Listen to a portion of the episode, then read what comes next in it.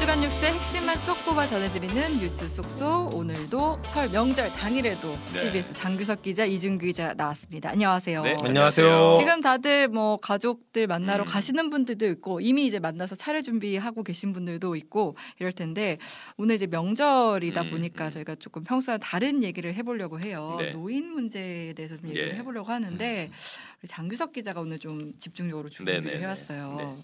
뭐 설 연휴 맞아서 이제 뭐 고향에 부모님 뵈러 또 열심히 내려가시는 분들도 있고 내려가신 분들도 계실 텐데 네. 에, 우리가 왜 명절 하면 그래 떠올리는 장면이 있잖아요. 사실 선물꾸러미 들고 기차 버스 타고 그럼요. 이렇게 쭉 네. 내려가서 논밭이 있는 시골길을 이렇게 쫙 걸어가면 농가주택에서 저기 부모님 댁에서 손 흔들고 에, 계시고 손자들 오면 안아주고 뭐 맞아요. 이런 모습 아니 예전에는 뉴스에 하면은 항상 한복 다 입고 그렇지. 버스 네. 아니, 버스랜다 그 기차 계단 올라가면서 막 선물 이렇게 바리바리 들고 그렇죠. 가는 장면들이 예, 항상 예. 나오잖아요 뉴스에. 서울역 그 스케치 항상 가잖아요. 그쵸. 그쵸. 지금도 갑니다. 지금도 음. 가는데 정치인들 사실- 인사 뭐 네. 이런 거 가지고 정치부는 따로 쓰고 음. 뭐 경제부도 경제부처 관련 인사 따로 쓰고 뭐 이런 식으로 좀 약간 일이 많아지는 그런 시즌이기도 하죠. 그래서 이제 이 근데 대단히 전형적이고 음. 우리가 이제 명절 하면 생각하는 이 장면이 그쵸. 사실은 지금은 찾아보기 되게 힘든 풍경. 맞아요. 네. 네. 아. 예, 왜냐하면 뭐 사실 저만 해도 본가는 대구고 처가는 광주에 있습니다만 네. 부모님이나 장인 장모님이 다 아파트에 살고 계세요. 예. 음.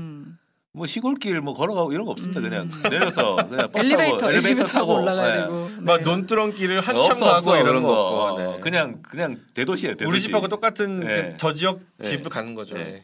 그러니까 제가 지금 이제 40대 후반입니다만 그 저희 세대만 해도 부모님들이 지금 그렇게 주거 형태를 그렇게 살고 계시는데 음. 아마 제가 자식들이 찾아온 시대가 되면 저는 아마 서울이나 경기도 있을 것 같아요. 아. 네. 그러면은 뭐 자식들이 버스 타고 지하 뭐 기차 타고 이런 게 아니라 지하철 타고 오겠죠. 그렇죠. 명절이나 아닌 날이나 뭐 그냥 주말이나 어, 지하철 큰, 타고 큰 차이가 뭐 없는 아니면 거잖아요. 차 타고 오겠죠. 음. 네, 가깝게. 고향은 대구지만 사실 네. 뭐 고등학교 졸업하고 나서는 대학도 서울에서 다니고 뭐 직장도 서울에 있다 보니까 뭐 굳이 자녀들이 뭐 지방에 간다거나 아니면 뭐 해외에 간, 가서 뭐 자리 잡는다 이러지 않는 이상 서울이나 경기도에서 찾아오지 않을까. 어떻게 보면 이제는 서울에서 산 기간이 더 긴 거잖아요. 그렇죠. 네. 예. 그래서 이제 뭐 우리가 보통 얘기하는 뭐 민족의 대이동이다. 음. 그 다음에 뭐, 뭐 선물꾸러미 사들고 시골길 지나가서 뭐 이렇게 노- 부모님 찾아뵙는 이런 음. 모습은 아마 이제 옛날 얘기가 되지 않을까 네. 그런 생각을 좀 해봤어요. 예. 음. 근데 제가 이제 이런 얘기를 꺼내는 이유는 네. 뭐 노인 문제가 단순히 이제 시골의 문제가 아니고 아. 도시에서 풀어야 될 문제가 되고 있다는 겁니다. 그러네요. 네. 예, 예전에는 어르신들이 지- 뭐 지역이나 시골이나 이런데 모여 살았다면 지금 그냥 뭐. 아파트에 그냥 다 노인 생각하면 다들 뭐 전원주택 뭐 이렇게 음. 생각하는데 사실 다들 아파트 살고 계시는 음. 게 사실 노인들한테 최근에 가장 네. 중요해진 거는 그 병세권이라고 해서. 병원이잖아요. 아, 그러니까 그쵸, 네. 그것도 단순한 동네 의원 이런 데 말고 종합병원. 예, 그쵸. 심장이라든지 뭐 여러 가지 뭐 커다란 뇌라든지 이런 것들 관리 받으시면서 동시에 이제 좋은 요양병원까지 있는 음. 도시에 있는 그런 병원들이 모여 있는 곳. 그렇죠. 그게 되게 포인트예요. 예. 그러니까 지금 이제 그 뭐 어르신들 얘기하면 뭐 아우 나 나이 들면 뭐 전원주택 음. 살거나 아니면 뭐 귀농할래 이러지만 사실 현실은 그 되게 힘들어. 그러네요. 힘들고요. 네. 어 그러다 보니까 많은 어르신들이 그냥 원래 살던 동네에서 계속 사십니다. 아. 사시고 아니면은 뭐 병원 아까 얘기했던 병원 가까운데 음. 아니면 마트나 생활 편의 시설 가까워서 장보기 음. 편한 곳. 음. 그다음에 체육시설 공원이 가까운 곳. 아, 예. 어, 요런 거- 운동하시는 분들은 어. 자기 이제 또 동호 동호회나 산책도 이런 게 하고 이래야. 되니까 이런 데 살고 싶어 하시거든요. 네. 그러니까 게다가 이게 아파트가 사실 주거하면서 손이 제일 안 가는 형태입니다. 예. 그러니까 그렇죠. 편하죠. 편하죠. 네. 노인이 돼가지고 힘도 없는데 힘도 많이 떨어졌는데 어떻게 그 주택을 보수해 가면서 이렇게 음. 살겠어요. 그렇죠. 거미줄 네. 치고 막. 뭐 제가 이런 사실 주택에 한 1년 살았는데 그니까요. 네, 정말 일이 많습니다. 아니 로마를 갖고 네. 전원주택으로 네. 가셨잖아요. 근데 가신 지 얼마 안 돼서 이사를 어, 1년 만에 이사를. 나왔어요. 왜냐하면 뭐 일일이 손봐야 될 게 너무 많고, 예. 그다음에 이게 로망이 딱 봄 가을만 로망이야. 아. 예, 겨울은 뭐 난방 이거 너무 춥고. 이슈가 되고 여름은 벌레 때문에 문을 못 열고 아, 아이고. 모기가 너무 많아가지고 뭐 야 우리 집 앞에 있는 그 풀밭에서 이제 바베큐 해야지 하는데 일단 불 피우고 있는데 모기 다 뜯깁니다. 제가 단독 주택에서 15년 살았는데 네. 뭐 진짜 안 해본 게 없습니다. 음. 예. 그리고 심지어는 저희 2층 주택이었는데 위에서 이제 비 호구, 호구 여름에 장마철에 아, 주택 태면은 진짜, 예. 어디서 새는 건지 네. 막 찾아야 되고. 예, 그다음에 햇빛 쨍 나는 날 또 땡볕에 올라가서 방수 도포 도료 음. 깔아서 방수해야 돼. 와 진짜 고생 좀 했네. 네. 게다가 여기에 또 전원주택 같이 이런 게 있으면 저희 집도 있으면 텃밭이 있었거든. 텃밭. 네. 아 텃밭 이거 관리 정말 힘듭니다. 텃밭 네. 어렵죠. 네. 잘못하면 애들이 죽어요. 아니 시름시름. 이게 한 이틀을 안 가면 잡초가 아.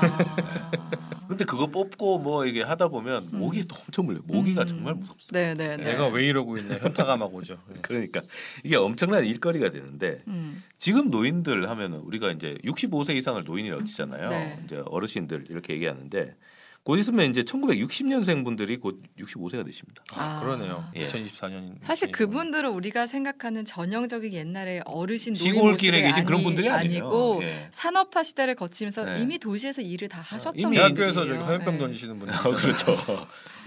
그러니까 이제 산업화 시대를 살았던 분들이라 음. 사실 농사 안 해본 분들이 거의 태반일 겁니다. 음.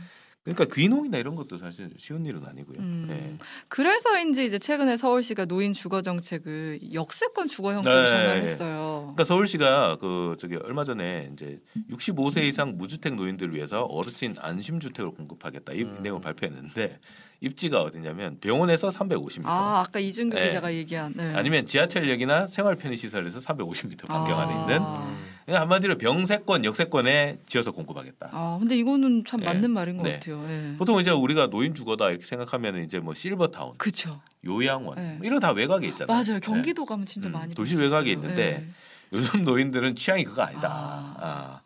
그러니까 이제 이거를 이제 현실을 받아들인 거죠. 음. 그러니까 나이 들면 이제 뭐 병원도 자주 가야 되고 또 장보기 편한 곳, 이동하기 편한 곳, 음. 뭐 자식들 보기 편하고 자식들이 네. 보러 오기 편한 곳 이런 곳에 살고 싶어 하는데 그러네요. 외곽에 지어 놓으면 되게 이제 외롭다 이거죠. 음. 외롭다 한마디로. 요새 어르신들 많이 쓰시는 그 카트형 보행기 있지 않습니까? 음. 앞에 짐 실을 수 있고 어, 잡고서 그렇죠. 의자로도. 쓸 수 있고. 그거 하나 가지고 쉽게 말해서 내 life를 다 그 반경 할수 내에서 할 것. 수 있도록 하고 싶다라는 네. 게 그분들 마음이신 게 맞는 음. 것 같죠. 그래서 이제 노인들 주거 수요가 이제 도심형으로 바뀌고 있다. 네. 네, 이렇게 이제 봐야 될 것 같고요. 근데 이제 문제는 이제 도시에 있는 주거 형태가 어, 대단히 고립돼 있다는 겁니다. 어, 도시에 있지만 고립돼 있다. 그렇죠. 도시의 주거 형태는 고립돼 있죠. 그러니까 네. 서울시 어르신 안심주택 이거는 이제 노인들이 주로 모여 살고 네. 여 밑에다가는 커뮤니티 시설 같은 것도 뭐 노인들 위주로 이렇게 음. 까니까 좀 괜찮다 이렇게 하는데 사실 이 어르신 안심주택 해봐야 네. 입주할 수 있는 사람이 별로 없습니다. 음. 뭐 많아봐야 뭐 수천 세대 정도 될 것 같고요. 음. 그것도 한참 기다려야 되고요. 네, 네. 음. 나머지 노인들은 뭐 결국 자기들이 살던데 살거나 어. 아니면은 뭐 좀 집이 크다 그러면 좀 규모를 줄여가지고 네. 어, 아까 얘기했던 뭐 병원 가깝고 지하철 가깝고 뭐 이런 데로 이제 음. 어, 갈 가능성이 크죠. 뭐 아파트나 네. 빌라 이런 형태로 음. 아파트나 빌라 같은 이 주거 형태가 대단히 그 인적 관계가 단절돼 있는.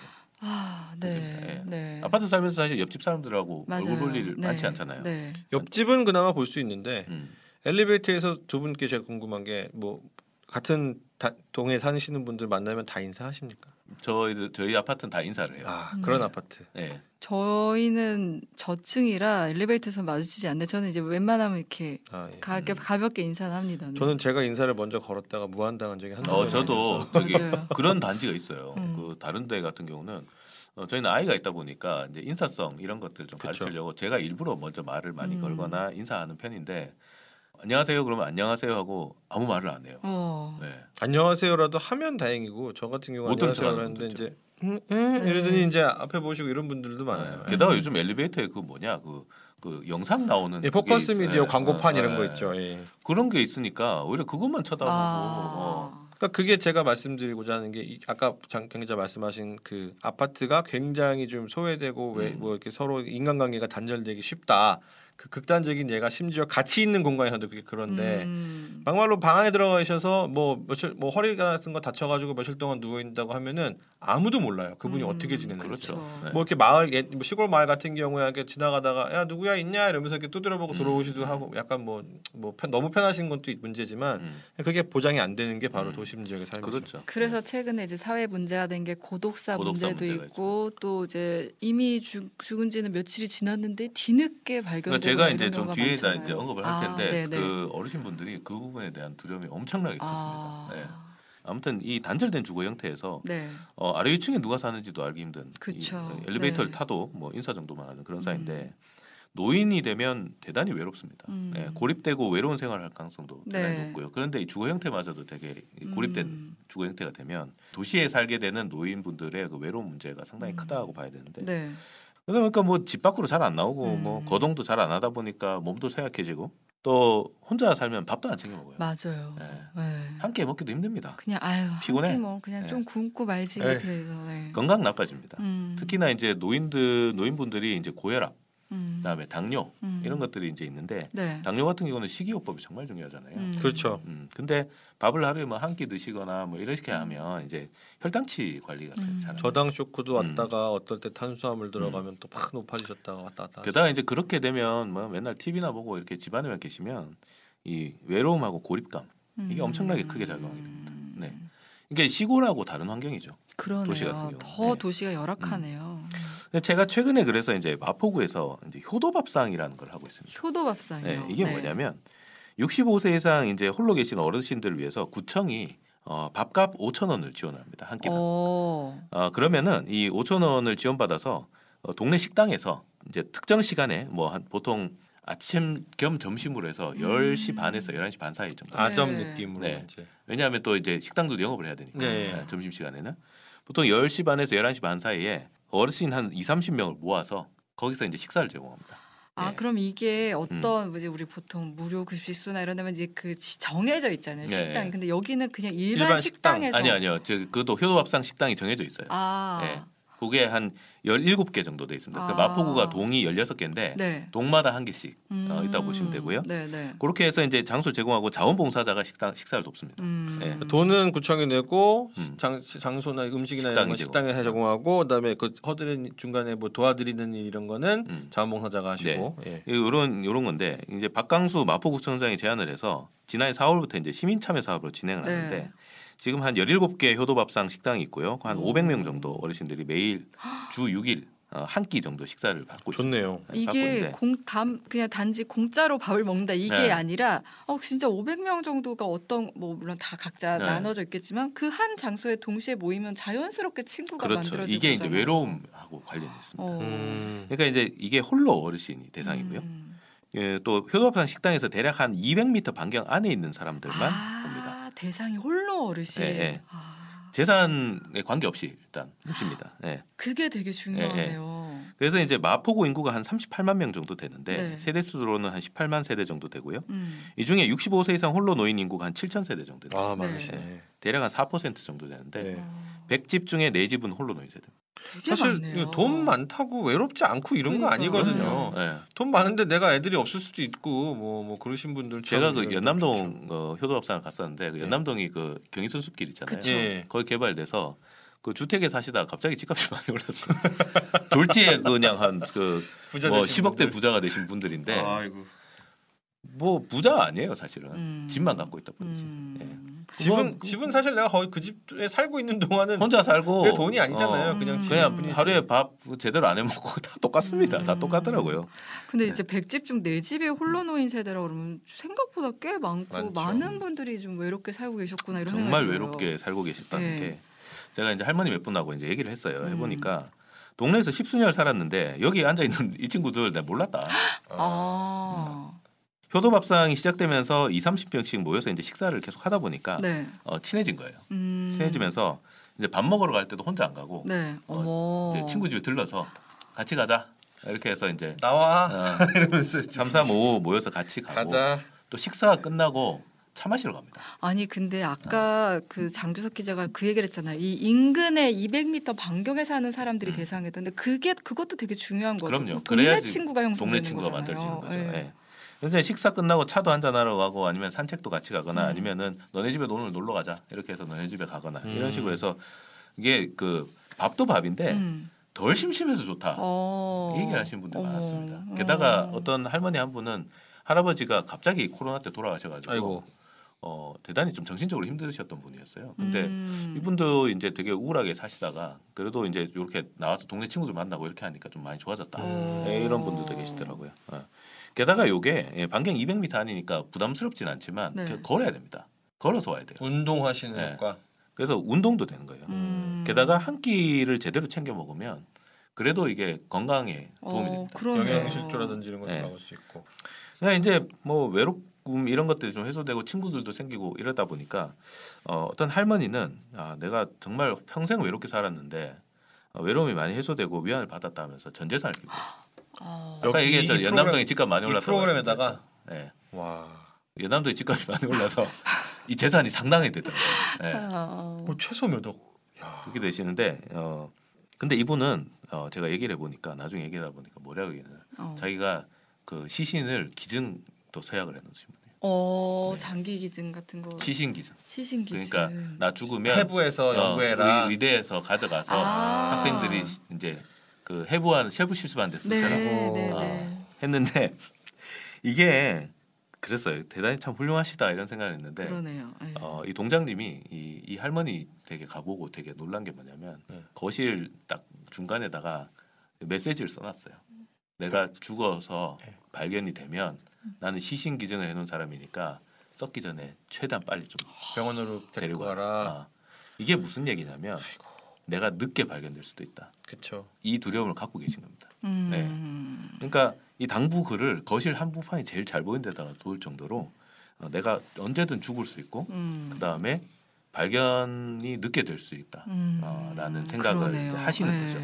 예. 효도 밥상이 그러면 매일인가요? 주말이나 이런 때 쉬는 건가요? 주 6일, 주 6일. 음. 네, 일을 빼고. 아 그러면은 뭐 네. 혹시라도 뭐 못 만나는 날 이럴 때 무슨 일이 발생할지도 음. 모른다 이런 걱정하실 수도 음. 있겠네요. 네. 그러다 보니까 이제 그래도 이제 이 효도밥상을 하면서 이런 네. 걱정을 좀 많이 덜었다. 네. 아, 이런 얘기를 하시더라고요. 네, 얘기를 하시는데, 그러니까 이게 이 할머니뿐만 아니라 아까 그 쓰러지셨던 그 네. 할머니도 그렇고 이분은 자식이 둘이 있는데 아들이 둘이 있는데 음. 분가를 다 했죠. 했고 자기 그렇겠죠. 용인에도 살고 뭐 목동에도 산대요. 음. 근데 목동 가깝잖아요. 그래도 목동은 멀지 않네요. 음, 마포. 홍- 마포에서 목동 별로 안 멀잖아요. 근데 자주 못 온대요. 음. 자주 못 오지. 맨날 자, 자식들 키우고 뭐, 뭐 하는데 우리- 그쵸, 그쵸, 자기 먹고 바쁘고. 가정이 네. 일단 나가 네. 있으니까 회사 다니고 분가돼 또 있고 맨날 네. 직장 다니는데 어떻게 맨날 오겠냐. 한 달에 뭐 한 번 와야 많이 오는 음. 거다 이렇게 얘기를 하시더라고요. 근데 내가 그렇게 쓰러지면 어 이거 뭐 제때 발견이나 됐겠냐. 어. 이 부분은 정말 모든 그 어르신들이 다 음. 혼자 사시는 분들이 제일 두려워하시는 분이고 네. 그래서 이제 좀 외로우니까 개고양이를 키워볼까 이렇게 하는데 그것도 못 키워요.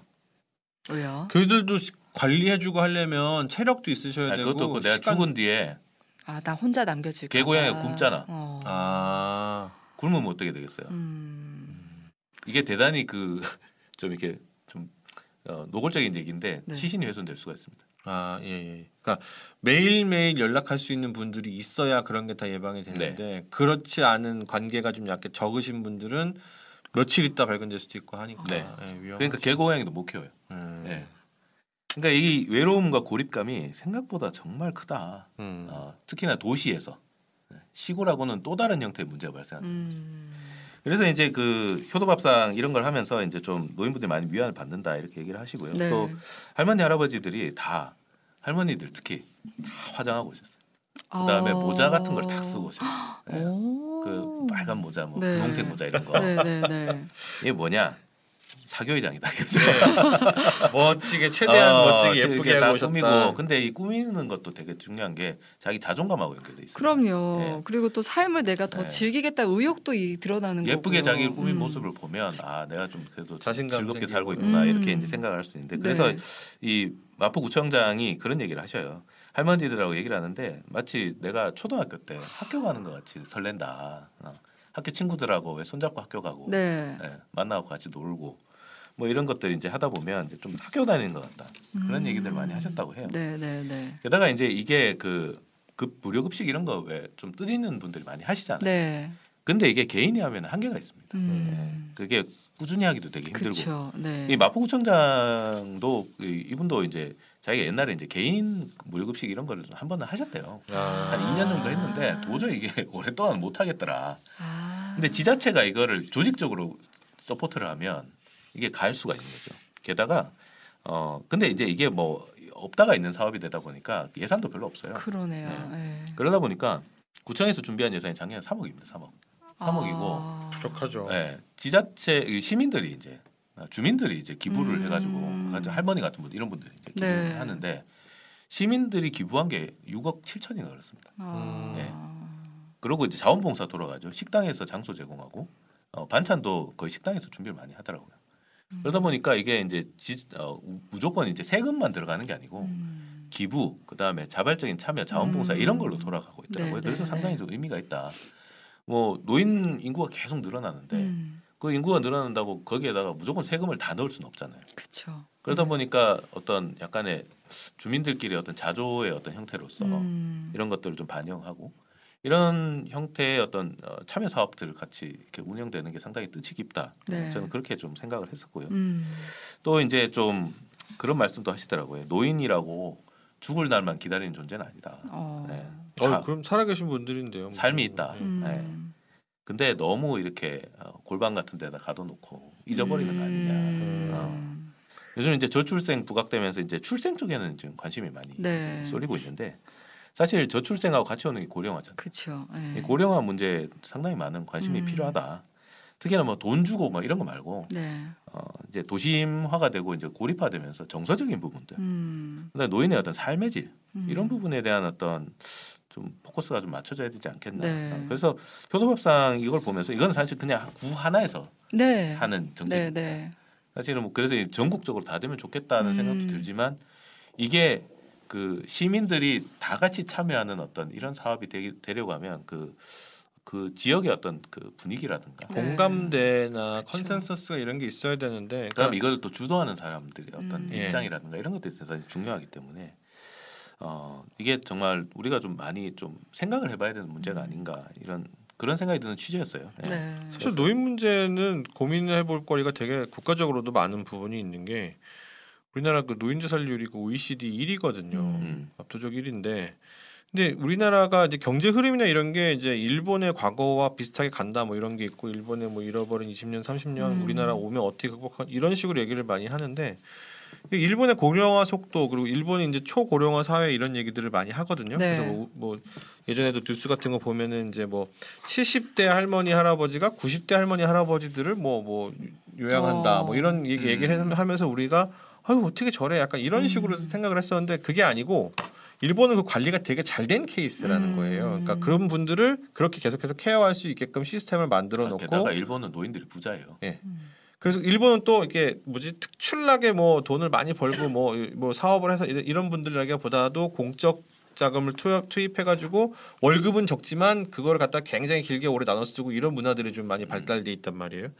근데 그러다 보니까 우리나라에서는 오히려 내가 노인이 됐을 때 젊었을 때와의 삶과 굉장히 좀 질이 달라지고 음. 그리고 또 이 가장 두려운 부분이 뭐 신체에서 발생하는 암으로 죽는 게 이게 아니고 노인들이 가장 두려워하는 질- 질병이 치매입니다. 치매. 음. 그렇죠. 예, 이게 내 삶이 이제 흔들려 버리고 내가 이제 살아왔던 이런 부분들이 좀 잘못된다고 하면 그 못 견디시는 거예요. 음. 그러니까 자살률이 높을 수밖에 없는 거고. 근데 네. 사실 그거는 아까 말씀하신 그런 것들처럼 커뮤니티가 형성이 되고 사람들이 같이 활동할 수 있는 공간, 대화하면서 내 삶의 어떤 생기를 찾을 수 있는 이런 부분들만 높아진다면 훨씬 좋아질 수 있는 부분인데 그렇게 한다고 하면 아까 말씀하신 것처럼 이제 지자체 예산도 마찬가지고 이제 국비라든지 이런 부분도 투입이 더 많이 돼야 될 거고 음. 그래서 사실은 이제 그 단순하게 지금 뭐 경제의 논리 가지고서 이제 뭐 뭐를 더 투입해야 효과가 음. 있을 거다 아니면 아니다 이렇게 하면은 뭐 경기가 살아나가지고 세금 더더잘 걸칠 거다 이런 식의 어떤 담론들 가지고 싸우고 있는데 그거랑은 무관하게